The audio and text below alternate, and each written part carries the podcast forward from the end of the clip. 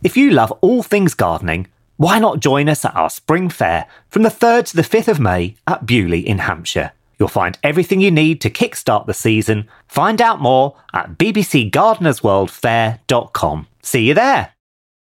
This episode is brought to you by the Inspire Collection by Calia. Just because you're working out doesn't mean you shouldn't look fabulous. The Inspire Collection by Calia was designed with both style and performance in mind. It looks good, feels good, and stays put no matter how you move. And the collection has everything you need for a day at the gym a support bra, crop tanks, bike shorts, amazing leggings, and more. It's their most versatile collection yet. Shop the Inspire Collection by Calia now, exclusively at Dick's Sporting Goods. Hello, and welcome to the BBC Gardener's World magazine podcast, brought to you by the team here at the magazine. Join us as we chat all things gardening with the nation's favourite experts.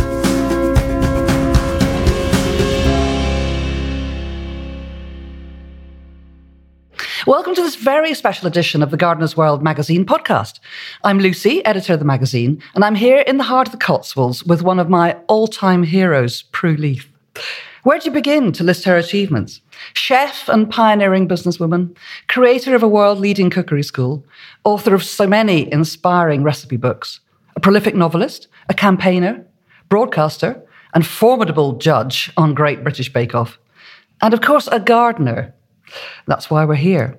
She's not only opened her beautiful Cotswolds garden for charity over many years, she's embarked in her 80s on creating a brand new garden for herself and husband John to enjoy. And you join us here in the garden today. So, all round national treasure, Prue, welcome to our podcast. I like the national treasure. I love that. Thank well, you. Well, it's, it's, it's a delight. I'm looking one way, you're looking the other way. It's a beautiful view that you have here. But um, but tell me, gardening is all about time.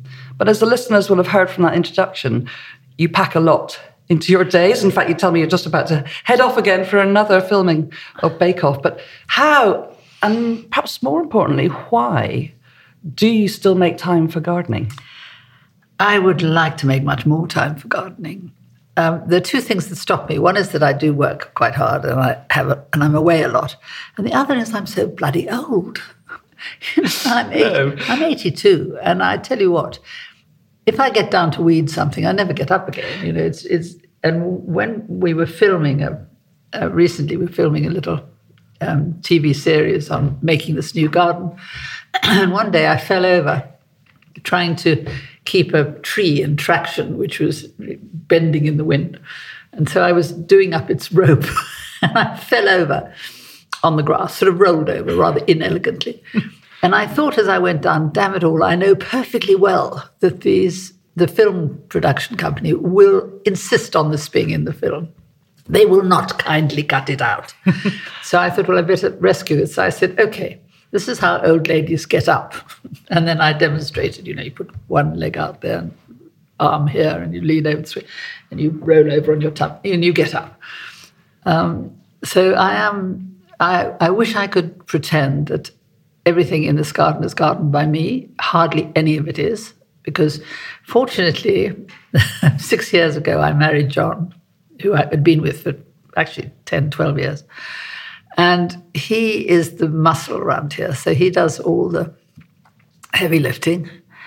And I do the grand dam stuff. We'll have that over there and this over there, and I think a little bit more mulch on this, please. And so, so I'm I'm not really a proper gardener anymore. It's in your head, though. Oh yeah, and in your ideas. Obviously, yes. you could tell that. And, and when you're away, do you think of your garden? Which which bit uh, yeah, is in no, your? I hate going away because I worry mind? that things won't get watered and. And uh, John keeps ensure, assuring me that everything happens fine. Um, and he, he does get a bit irritated with the way I boss him around all the time because I just fret. You know, I know we've got, for example, this year, we got in a lot of trees really too late. They were mm-hmm. supposed to go in in March. It was too wet. We couldn't put them in. We have clay soil here, which is the worst. Mm-hmm. So we have to put a lot of good stuff in there. And one way or another, they didn't get planted. And they were planted at the about the towards the end of April, which is just too late. So now we have to go around watering 150 trees. and I had determined not to have an irrigation system because I've had them many times in the past. And the fact is, sometimes you so rely on them and you think it's all fine, and then something happens and it stops, and you don't notice mm. until everything's drooping. So I thought, no, we'll just plant things in the middle of, you know, really very early spring so that they'll be established by the time the weather dries up. Didn't happen, so now we have to water. Well, I know that uh, well, I know Monty has a line. He always says the most important thing in gardening is to be observant, mm, to exactly, and absolutely. See. And, and when you have an automatic anything, yeah. as you say, it's doing you, it you for you. Past. Nothing beats your own experience and your own eyes. Yeah. But you, but then, because you're not feeling the soil, you don't, you, don't see it until the plants are drooping. So anyway, but. Um, so I'd like to get away with not having an irrigation system. But it is it does take seven hours to water everything.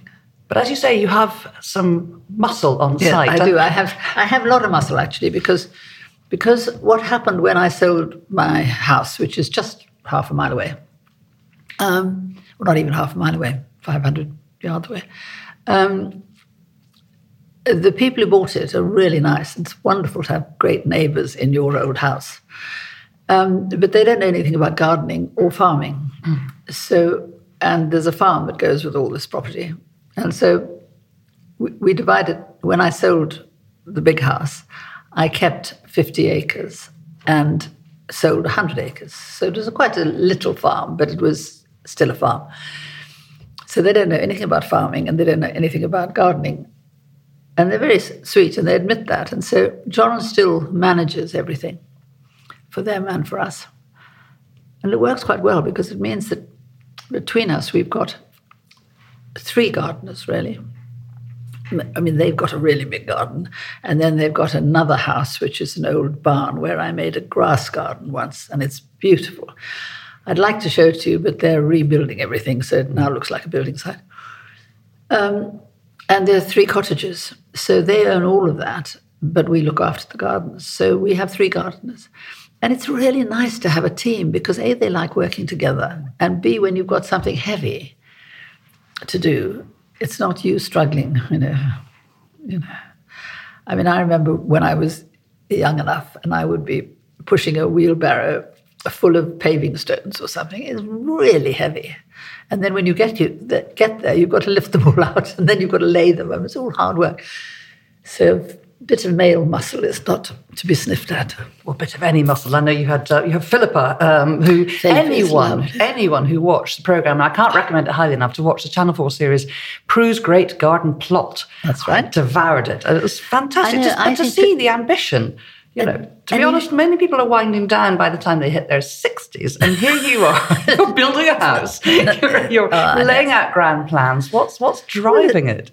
It's just so exciting to do new things. And, and I really was lucky to have the house and the, um, and the garden because it made me not regret the old house. Because if you've lived somewhere for 45 years, and I promise you, when we left the, the big house up there, it was perfect. It had had 45 years of attention, and things had gone backwards and forwards, and sometimes I made mistakes and everything else. But I really felt when we sold it, it was at its zenith.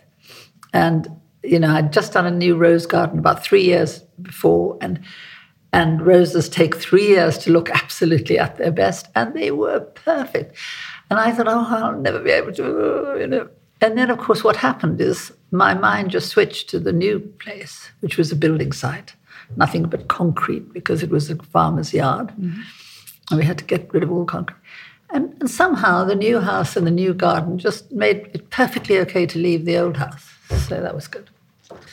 Anyway, but Philippa is absolutely mm. crucial because she's a real plants woman. She was a, the, she, this is the first gardening job she's had working for me. Um, but the difference is that she's really interested, and so she reads all the time, and she, mean, she knows she already knows much more than I do about gardening, and also she is she used to be a florist, so she has a real eye, and she knows flowers, and so every now and again I get her to do a marvelous, great bunch of flowers or something. So she she is terrific. Um, but she's not. I mean, uh, you know, they're not full time. These guys, so you can't. You've got to have a little bit of it to yourself as well. So, Exactly. tell me how gardening first came into your life because it, it wasn't something that uh, I, I think was uh, an No. early passion. No, no, not at all. I mean, I can remember my mother being in the garden, but she never, you know, got me interested in it or anything in South Africa. Um, and I grew up in a in a garden in in a biggish garden in South Africa, and we were always outside. But I just remember climbing trees and playing football, and you know, and having picnics. I I, I don't remember ever doing any gardening. Um, although we did have an old nanny who used to keep her pee um, you know, she had a pot under her bed and she would keep her pee and water it down and tell me it was very good for the pansies. Which is just the sort of fact as a kid you kind of Yeah, go, oh, but I know, that's what I remember. Yeah. The only thing I remember. and then, um, but when I, and then I was living in London, starting my business and my restaurant and school and catering company and all the rest of it. So I was just not interested in gardening. Um, and then I came to live in the country when the children were two. And the reason we moved to the country was because if, if you've ever had two two year olds in a supermarket, it was just horrific. I mean, one of them would lie on the floor and bang its head on the ground and shriek. And it was awful. And then when I I noticed that whenever I took them into the park, as soon as they were let off, they would just be happy as anything. Mm. And you'd never see a child crying in the park. Never, almost never. I've never seen a child crying. They are happy because they're outside. So I thought, ah, what we need is a garden. So then we started looking for a country house, and we ended up there. And um, and then I and I did not know the difference between an oak and an ash. And I remember somebody saying that little ditty about you know it's something to do with predicting the weather or something. If the oak comes out before the ash, you know there'll be a splash, or something. yeah. There's something or other. And so I thought, well, I better learn which what is an oak and what is an ash. and actually, around here, oak and ash are the main hedge hedgerow trees, so you do get to know oaks. And that was my first horticultural lesson, um, arboristic um, lesson. And then, because I'd inherited this great big garden, I started to get interested in it, but not really until the children were past kicking balls into the borders. You know, at the beginning it was mostly um, jungle gym and uh, swings and sand pits, and but then gradually, of course, I got into it. Well, I was going to ask. Um, so it, it wasn't so much a love of food then that drew you to gardening. Oh no, not at all, not at all. Um, at first, it was just because I became interested in my predecessor's garden. I mean, I made some terrible mistakes. I mean, for example, I decided that I didn't like conifers. I mean, what a stupid thing to decide. It's like saying you don't like soup. And they're really good in the winter because you get some structure in the garden. And so I t- there were three conifers. They turned out to be, so they were really important, valuable trees. And they've probably been in there for 100 years. And I chop out one of them because I thought, oh, well, I'll use the top for a Christmas tree. I mean, how could I have been so crass? and of course, as soon as I took out one, I realized why there were three. they look better as three. Threes. So, I- you know, I mean, so I, I think you know, you have to somehow make your own mistakes because people can tell you this stuff, but it Yeah. doesn't go in, does it? Anyway, um, but then I got interested in in food when I started to realize that we could grow her. I started with herbs and flowers for the restaurants and my catering company and so on. And the herbs were very successful. Um, but first of all, they weren't all year. And, you know, so the chefs would get fed up. And when I tried to grow vegetables for the, for the restaurant, because I wanted to grow organically and I wanted to do it all, you know, um, properly, the chefs would complain bitterly that my carrots were all different shapes. Some of them were full of holes. a carrot fly had got in them. And they could never rely on me like they could rely on the market down the road or the, or the wholesaler. Um, so that didn't really work very well. We, I, I did grow something successfully, like, you know, Jerusalem artichokes, which were at the time quite difficult to get. And so they liked that. And of course, they keep well. So that was all right. But by and large, I was a bad veg grower. But I know that Raymond Blanc, who I know you know very Yeah, well, yeah. Um, he always says that the biggest pest in the amazing gardens at Le Manoir, the biggest pest are the chefs. They come along and they pick and they don't, you know, they nibble. They don't. They don't know what they're doing. They don't know what they're doing. They don't know what they're picking. and they complain because they haven't got, you know, strawberries in yes. December. Yeah. Exactly. I know you have to you have to understand. Um, but I oh God, Raymond's Raymond's gardens are so amazing. I mean, they make you unhappy every time I go there. because and he's now got this beautiful composting machine. Did growing your own, starting to garden, even if you weren't growing your own food, but clearly you then moved on to that, did that increase your passion for seasonality and seasonal eating, or did, was it the other way around? You, you, your, your love for that brought you into gardening. No, I, I wish that the two were really connected. I just, as I, as I became a better cook, I realized that things taste better in season. So it was really about trying to write good recipes or trying to cook good meals, and so I think it was more taste led than knowledge led. And I always found it difficult. I was never, you know, I'm now a patron of the Sustainable Restaurants Association because I really believe in it. But I actually came late to all this. I wish I could say I was a pioneer in um, organics and, and so forth. I mean, we're really now making this um, farm and everything organic. Um, I just wasn't up there. Um, so I can't claim to be a pioneer at all. I've been a follower. But now I'm really enthusiastic because once you start on bees and the hedgerows and um, trees and understanding about um, just understanding about pollinators. But you know, once you get stuck into it, and you realize just how clever bees are and how amazing they are. You do understand that can be an obsession. So, what are you doing for bees in the garden? What- How, are they- how are they becoming part of your plans? Well, we've got two hives at the moment, which is was our toe in the water, and we got them last year. And one of them is absolutely brilliant, and the and the bees are as busy as anything, and they're just fantastic. And the other one had something that I had never heard of, which is when the the queen bee. I mean, she doesn't actually she doesn't change her sex, but she stops laying she, she, she lays nothing but female, um, she lays nothing but drones instead of female um, eggs. And as you know, in, women do all the work, including in the bee world. And if she doesn't lay females, you don't have a hive. And so the hive gradually dies. So we've lost a whole hive. And actually, I'm, I'd be very interested to know if one of the reasons is one of the hives was blown over in a gale a little while ago. where Lots of trees came down and stuff, but one of the hives came down. And I think maybe being tipped upside down and then was too much of a shock, and the queen started doing the wrong thing. anyway, so that we've lost, lost that hive, but the bee man who helps us, and he's terrific, um, is coming back, and he, we're going to have 10 hives. So we have planted um, white clover all over. Um, we've had some red clover, that's good for bumblebees, but mostly white clover on all the fields because we we have to improve the soil because the previous farmer was a you know uh, a non-organic farmer, so he depended on fertilizer and and to be honest, I have great sympathy for farmers because if you want to go organic, you have to come out of everything for two years. So they don't make any money for two years. And, you know, not many people can afford to do that.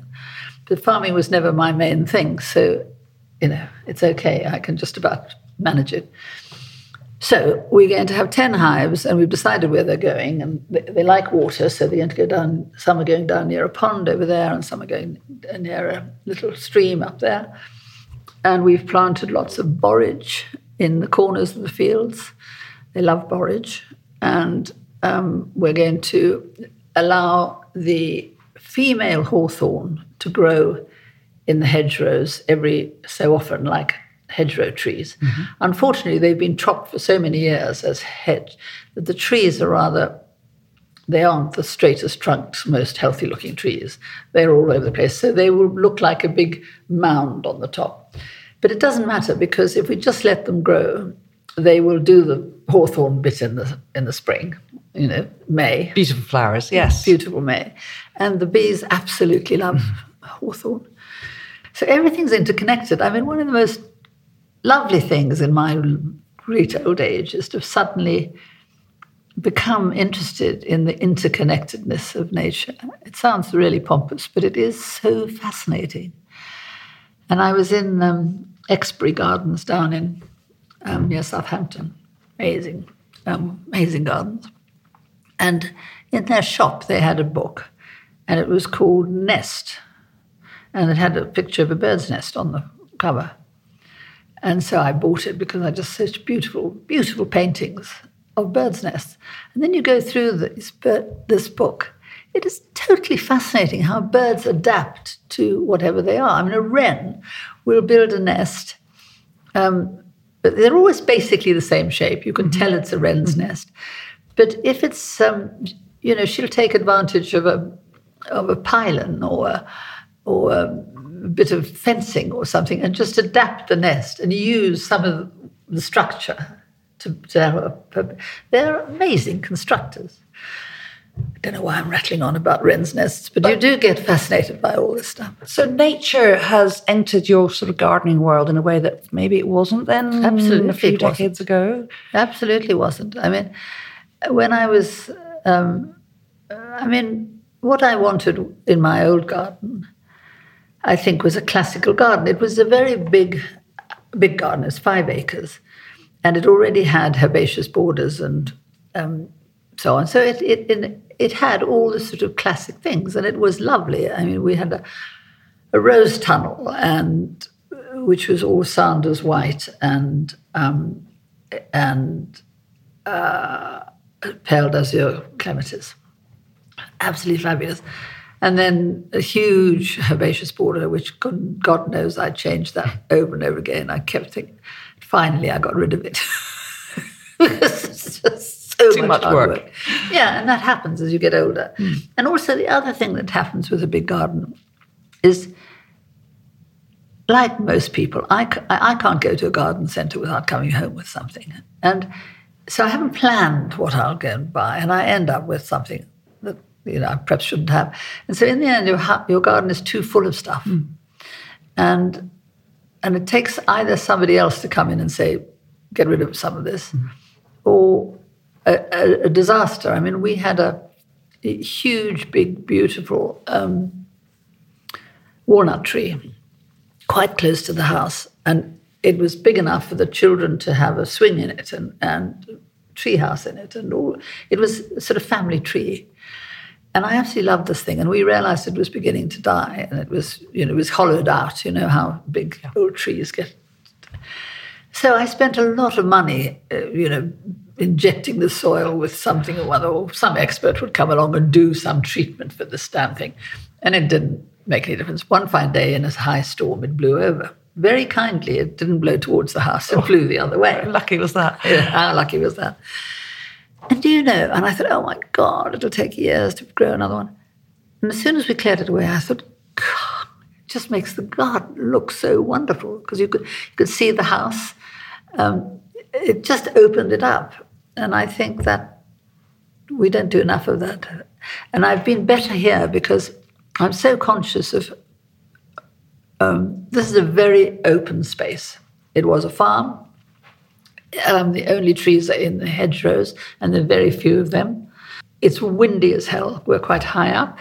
So the first thing I did was think, okay, how do I build a shelter belt? I mean, I'll be dead before the shelter belt is there.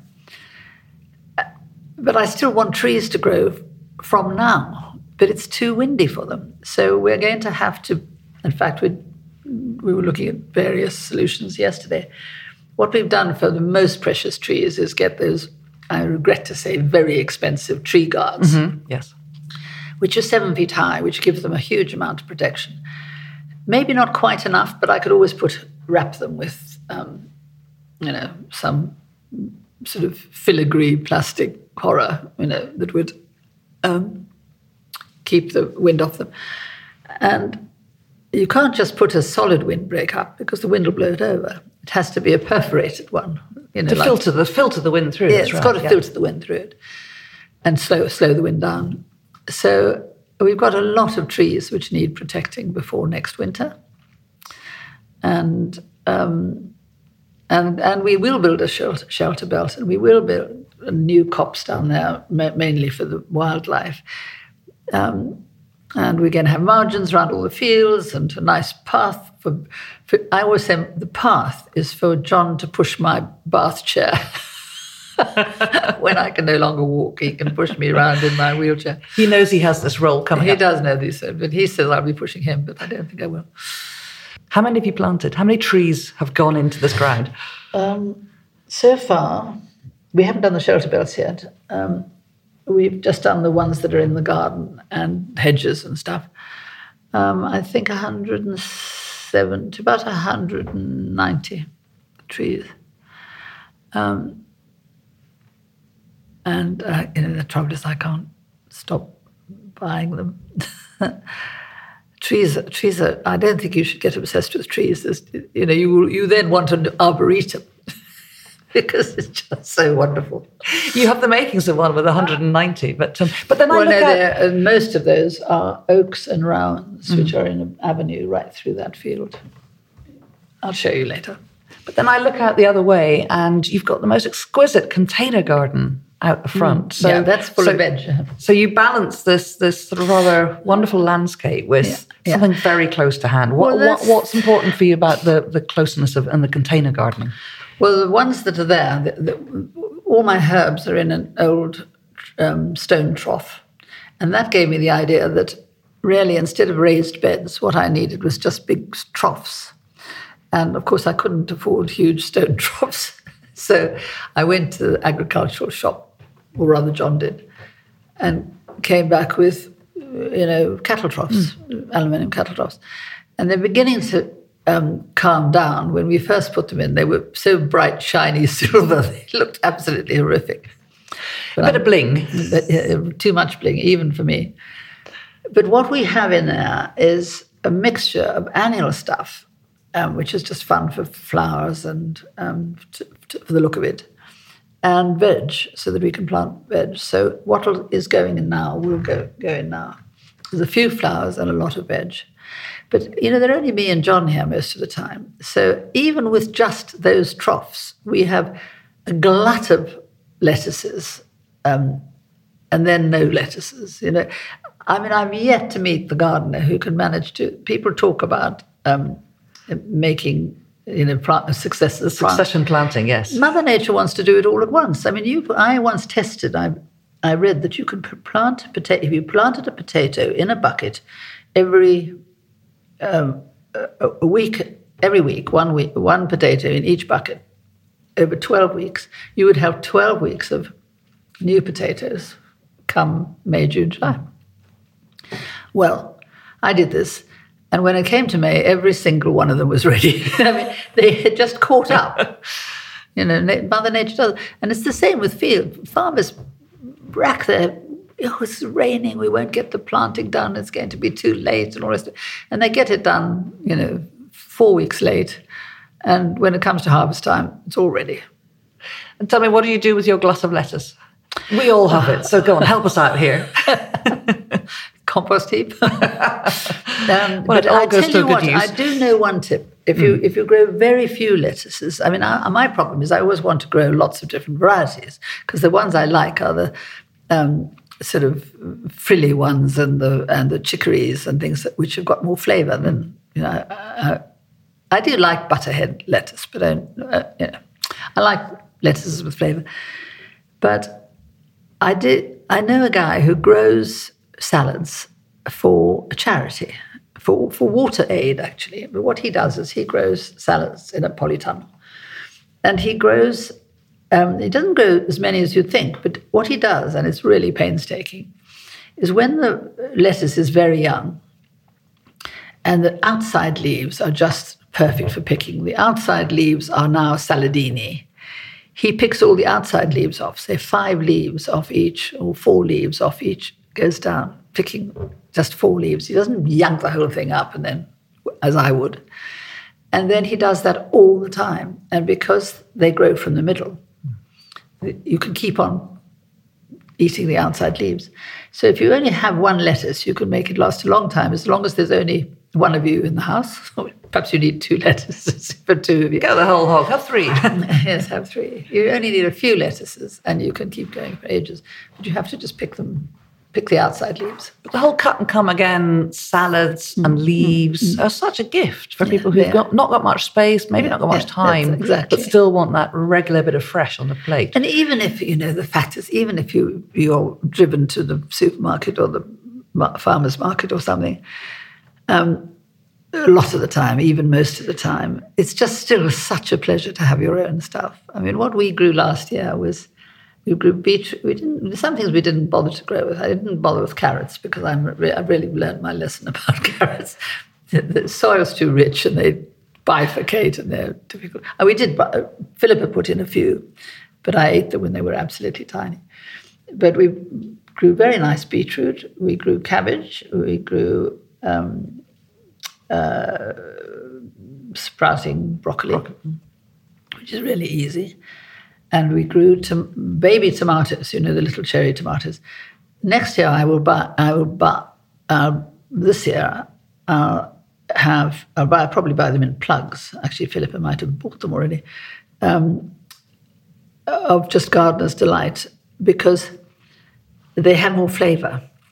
The ones we bought last year looked fantastic because they tumbled over the edge of the um, trough, and they were like huge um, festoons of. I mean, they were like Christmas decorations. They were just masses and masses of red baubles and yellow ones. And actually, I put a, on Instagram. I remember a picture of me holding up two of these They sound like swags. Yes, like earrings, you know, because I like I excess- see. excessive earrings. And I mean, that was their best use because people absolutely loved them. People kept saying to me, you know, what are they? And I would say, well, actually, they don't taste that much. they aren't. So Were they to- watery?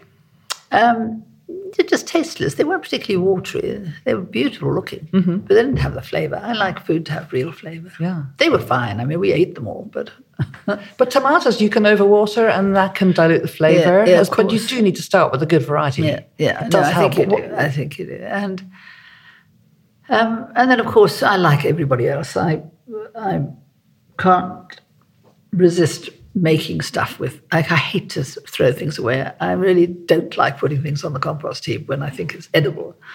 And so I do make an awful lot of jam and a lot of um, jellies. And actually, it's quite funny because we decided, do the right thing, that when we planted the orchard, which we did three years before we started on the house, so that got going. It's not- you know it's now five years old and it's quite good.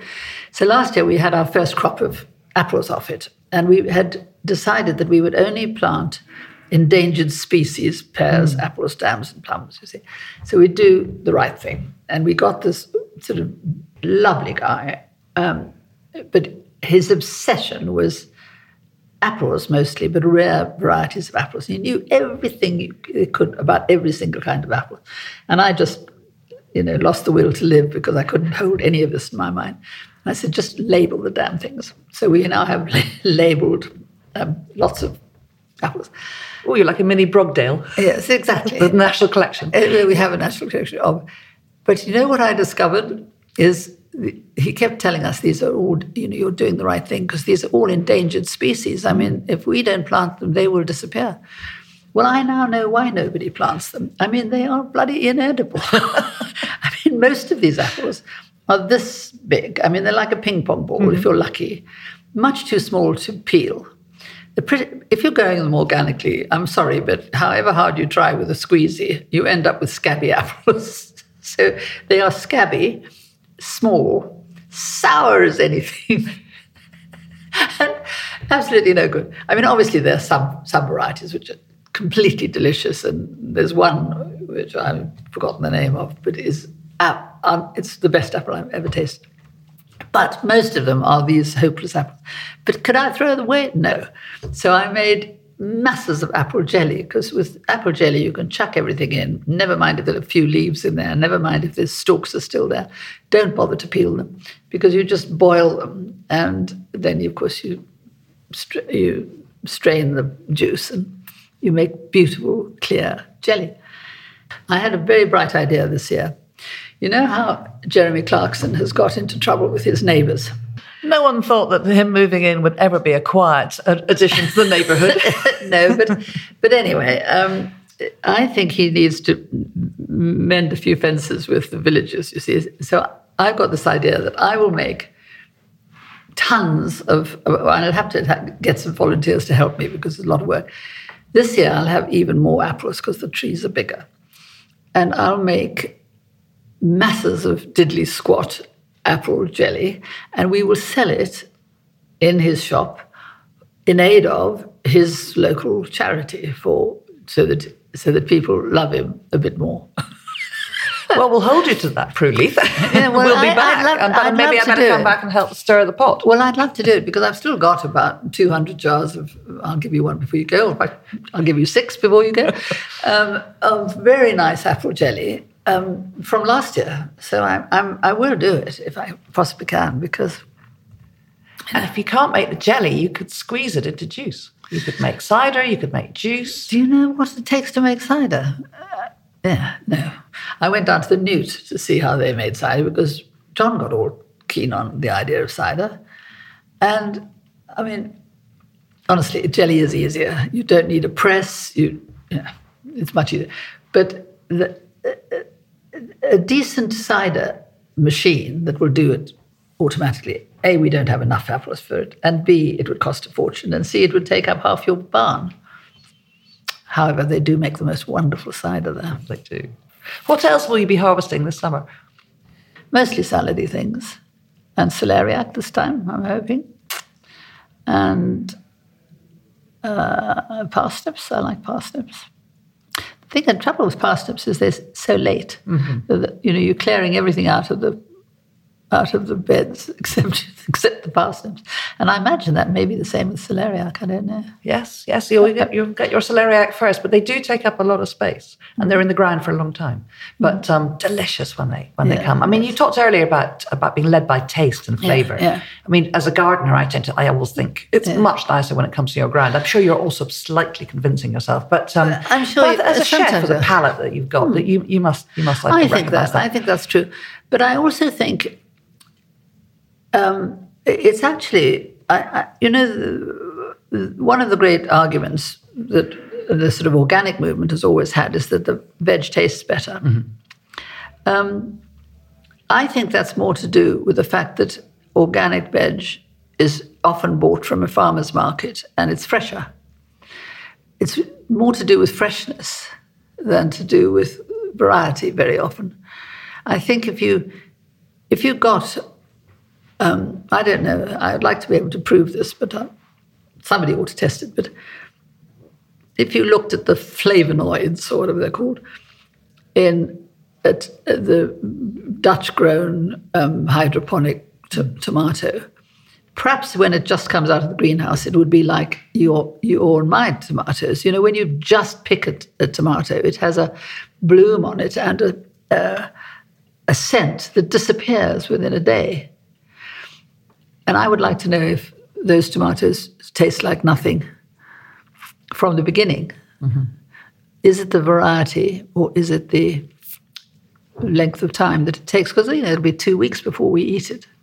Well, I think it's a revelation to people when they taste homegrown tomatoes yeah. compared to what they buy from the shops. As yeah. you say, mostly grown hydroponically. Yeah. And the difference between growing in water and growing in soil, I think without doubt has an impact on it must have. It must have. You know, so but you can get sometimes. I mean, let's uh, you know be fair. I mean, I have had little um, cherry tomatoes, red the red ones, in a packet from the supermarket, which have been absolutely delicious. Really, you know, as, as good as you get in the south of France. They might have been they might have been grown in the south of France. you know, who knows? I, I mean, I, I'm not too quick to criticize um, supermarket food because I think they try really hard. And I think you've got to remember that not everybody can afford fancy food. And know, goodness, I mean, sometimes some of the the best revolutions have been led by the supermarkets. I mean, things like Italian food. It was Waitrose really who got stuck into let's do this properly, let's get proper Italian spaghetti and Italian um, pesto and so on. And um, you know, some of the supermarkets who've really got stuck into Middle Eastern food or or Indian food. I mean, they, we wouldn't have done that. You can't rely on a little farmer's market or a corner shop to provide all that stuff, and it's so exciting. You're famous for the colours that you wear. You're sitting in front of me wearing lovely colours, My amazing jewellery you have. How does that translate into the garden? Do you well, your, your, love of colour clearly translates into, yeah, I mean, into what I think it's because I'm South African. You know, I was born in South Africa, and so I grew up with you know very strong blue sky, very strong uh, blue sea, and wonderful flowers. I mean, like cannas. I still grow cannas. Um, they're in the greenhouse at the moment, but because they are they're just so exuberant and so and they radiate color. It's not just that it's a good block color, it's that it shines through it. And and I love sunflowers, and I mean, you know, I think all those things that that the sort of um, sort of Gertrude Jekyll school would have considered a bit vulgar. I had one of my best friends, probably my best friend. She's dead now, but she had the. She was my gardening mentor. Um, she's called Jill Parker, and she was the wife of Peter Parker, the the chairman of British Rail for many years. He was a very wonderful man. They both were. But she had the most fantastic garden. But I used to tease her because it seemed to me she was such a, a sort of elegant and smart plants woman as opposed to me, not elegant, not smart, and certainly not a plants woman, but just likes vulgar color. She would always want to have the smallest little plant, the most delicate, rare, and generally white thing, tiny little thing. I mean, she took the greatest joy in, she knew all about snowdrops. And if you turn snowdrops over, they're all different and they're so beautiful. But you know what? I like great sweet, I like snowdrops like they have at Welford Park, which is sort of, if it's not the national collection of snowdrops, it should be because it's just woods like like bluebell woods, mm. but they're and they're just the vulgar common one. But my God, they're wonderful. I like big and bold, and I'm not very into delicate, perfect. And do you cut them for the house, or do you feel that they're better in the garden? There's such a debate over how to make space for flowers when you haven't got much space. Well, I mean, we're lucky because we do have quite a lot of space, but of course, I miss the big garden because we had so much um, mature garden that I could all, always go out. And if I couldn't get, even in the depth of the winter, if I couldn't get flowers, I could get berries or I could get, um, you know, wiggly tortuosa mm sticks or grasses or whatever. Whereas here, I'm, I struggle a bit more in the winter. Um, but we still manage something. And um, uh, I mean, I like hedgerow stuff. I just, I've just been pinching from. I knew they were about to cut down the hedgerows, so I went and cut down all the. Um, John came and helped me, and it was terrific. We cleared a whole bank of Alexanders Mm. You know what mm. Alexanders? Yep. Alexanders are a sort of green version of cow parsley, but they're absolutely beautiful. The leaf is beautiful, and the and the flower is beautiful. And I've put them all in a, a huge big tub, and they're standing in the sun in the kitchen with a. I hope the sun going to dry out the seeds so I can plant them from seed. Um, but I have tried before and it didn't work, so I didn't know what I did wrong. Well, my hope is that I, what I plan to do with this, and you tell me if I, this is wrong, but I'm going to leave them um, in the window in the sun until they're dry. And then we're going to take the seeds off. I'm talking, my husband's just walked in. We're talking about taking the Alexander seeds off, and then we'll shake them all off onto mm-hmm. a, a big white sheet, dry them in the sun, and then keep them in the fridge till next March, and then plant them. I wanted to talk about um, what you look for in a garden, because I know you're part of the new B and Q garden competition. Yes, I know. And I know. uh, it's rather. what, what, what do you look for in, in with other the- people's I mean, it's interesting the B and Q gardening competition because there are lots of different categories, Hmm. and so and I forget what they all are, are now, um, but there's um, you know there's one for almost ti tiny little almost window boxes, and then there um, a, class, a classical garden, and then there's a a um, environmentally friendly garden, and so there are lots of different categories. So anybody ought to be able to enter it. So I was rather enthusiastic about that because it was very democratic gardening. This, and um, uh, what? But what? If you're asking me what personally I look for, I and I I struggle with this here in this big garden, is that you have to choose between shelter and views. And we have the most wonderful views here. I'll take you up onto the terrace upstairs, but you, it's 360 degrees of Cotswold view. And I mean, nothing could be nicer. It's absolutely lovely. So when I'm up there, I think, oh, I can't, I can't, the shelter belt's going to ruin that bit. But it, it has to be a balance because um, it's always that. It- too much, too many trees, and you can't see. In my old house, I had trees on three sides. And so it never occurred to me that there was a view the other side. I didn't know there was a view there because I, it was an old garden when I came. There was a huge shelter belt right around the house. And the only side that there wasn't was facing due south, where you don't need shelter from, from the south. And it looked straight over to a lake, you know, so you couldn't have had a better view.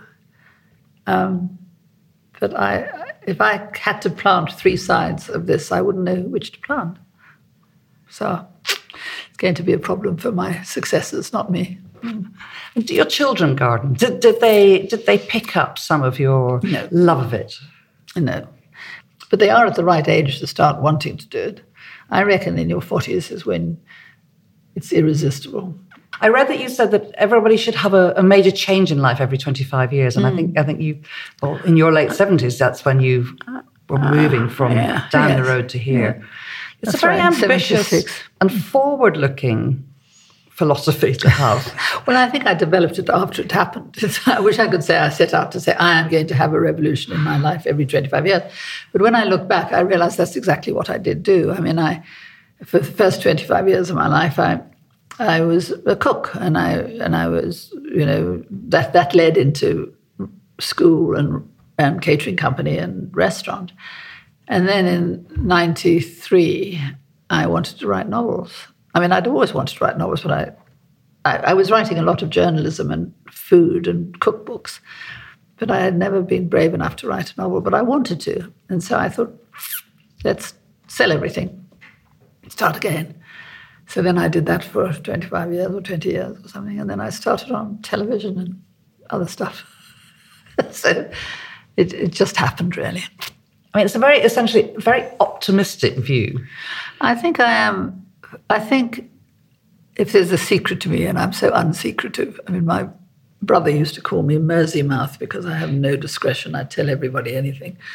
Um, but if I, if there is a secret about me, it is the secret is that I'm a glass half full woman. And I never think, um, you know, if something goes wrong, if I try something, and I've, I've had lots of failures in life, but I don't dwell on them. You know, I think, oh, that didn't work. I won't do that again. Or I think, that didn't work, but it was a damn good idea. Let's have another go. But I'm always looking forward and I'm always thinking, what can we do? And right now, I mean, it's completely ridiculous. I am so old, but I've just started a production company with my daughter, film production company with my daughter. I'm about to do my first one woman show on, on theatres in New York, um, Los Angeles, and all over England and all over America, but not, not all over America yet. We're going to do a toe in the water in LA and, and New York. But what am I doing planning for one woman shows at my age? It's ridiculous. And you, and, and you garden. And do you think your your sense of optimism made you a gardener, or did being a gardener help the f- Because it's all about looking forward, isn't it? And it's all about it is. investing and time. that's the, the, thing that it has over cooking in spades Hmm. is that gardening, although they're both creative and they're both sensory and satisfactory, and and you, you have that creative thing of I did that and look at it, isn't it wonderful? And you have that when if you made a wedding cake or or a beautiful salad niçoise or or, or a herbaceous border, but. I think the joy of gardening is that it lasts. You know, that you, it takes a while till till you see your creation happening. It's so exciting when you first see the bulbs come up or whatever. So all of that. But um, I think the um, optimism thing. I wish I could say that this is some kind of virtue, but it's just luck. You know, it's you're optimistic if you have enough serotonin in your brain. It's about chemicals in your system. And if people who are profoundly depressed, it's not their fault. They don't have enough serotonin in there. So, you know, I'm just bloody lucky. Thanks for listening to the BBC Gardener's World magazine podcast. So, if you've enjoyed this episode, please tell others about it and rate us in your podcast provider app. And we'll see you next time.